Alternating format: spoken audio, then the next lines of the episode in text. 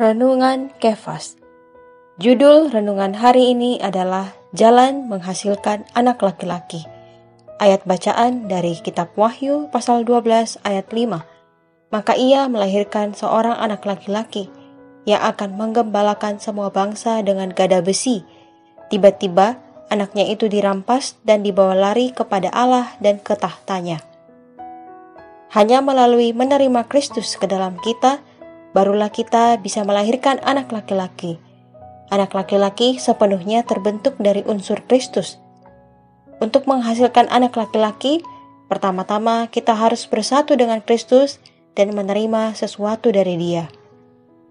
Bila anak laki-laki merupakan bagian yang lebih kuat dari perempuan itu, di satu pihak kita harus menjadi perempuan itu di pihak lain, kita juga harus menjadi anak laki-laki. Karena itu, kita tidak cukup hanya menjadi terang dan surgawi. Kita harus sepenuhnya tersusun dengan unsur Kristus. Perbedaan antara perempuan itu dengan anak laki-laki adalah unsur Kristus yang tersusun dalam diri perempuan itu tidak begitu banyak. Namun, seluruh diri anak laki-laki itu dijenuhi dan diresapi dengan unsur Kristus jadi anak laki-laki itu sepenuhnya tersusun dengan Kristus. Wahyu pasal 12 ayat 2 mengatakan bahwa perempuan itu sedang mengandung dan ayat 5 mengatakan ia melahirkan seorang anak laki-laki. Anak di sini adalah seorang anak laki-laki, mewakili bagian yang lebih kuat di antara umat Allah. Dalam ayat 2, anak itu masih berada di dalam perempuan itu. Namun Alkitab tidak menyebutnya seorang bayi, melainkan seorang anak laki-laki.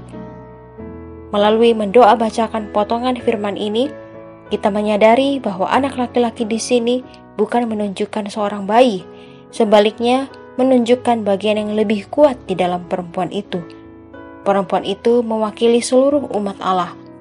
Tetapi sepanjang sejarah, di antara umat Allah selalu ada beberapa orang yang lebih kuat. Mereka inilah yang dalam Alkitab diperhitungkan sebagai satu unit korporat yang berperang bagi Allah dan membawa kerajaan Allah turun ke bumi. Sobat Kefas, bagaimanakah kita bisa menjadi anak laki-laki?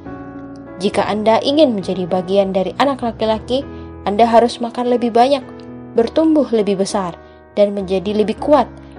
Praktisnya, Anda harus lebih banyak berdoa, mengeluarkan lebih banyak waktu bersama Tuhan, makan firman lebih banyak, mengalami Tuhan lebih banyak, lebih bertumbuh dalam hayat, dan lebih banyak menanggulangi perkara-perkara negatif.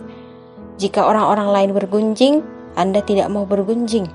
Jika orang-orang lain tidak mau berdoa, Anda berdoa lebih banyak.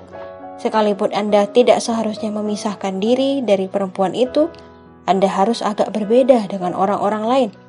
Perempuan itu terlalu umum. Orang-orang yang merupakan bagian dari anak laki-laki memiliki keistimewaan terang hari ini, hari ini bukan hanya ekonomi Tuhan, pemulihannya pun tergantung pada orang-orang yang lebih kuat, bukan tergantung pada orang-orang yang biasa atau umum. Mula-mula ekonomi Tuhan ada bersama umatnya yang diwakili oleh perempuan itu. Namun ekonomi Tuhan itu tidak bisa dipikul oleh perempuan itu saja. Perlu adanya orang-orang yang kuat. Prinsipnya selalu demikian. Kita harus mutlak dan kuat jika kita ingin menempuh jalan ini, kita harus menempuhnya dengan mutlak. Doa hari ini, kita harus sungguh-sungguh lapar dan haus, membenci gosip dan perkataan yang tidak-tidak. Aku di sini untuk dilatih, dikuatkan, dikenyangkan, dan dibangun. Aku tidak berminat dan tidak sempat bergunjing. Aku tak berselera membicarakan omong kosong. Jika kita bersikap demikian, itu menyatakan bahwa kita berpeluang untuk berbagian dalam anak laki-laki. Puji Tuhan, Tuhan Yesus memberkati.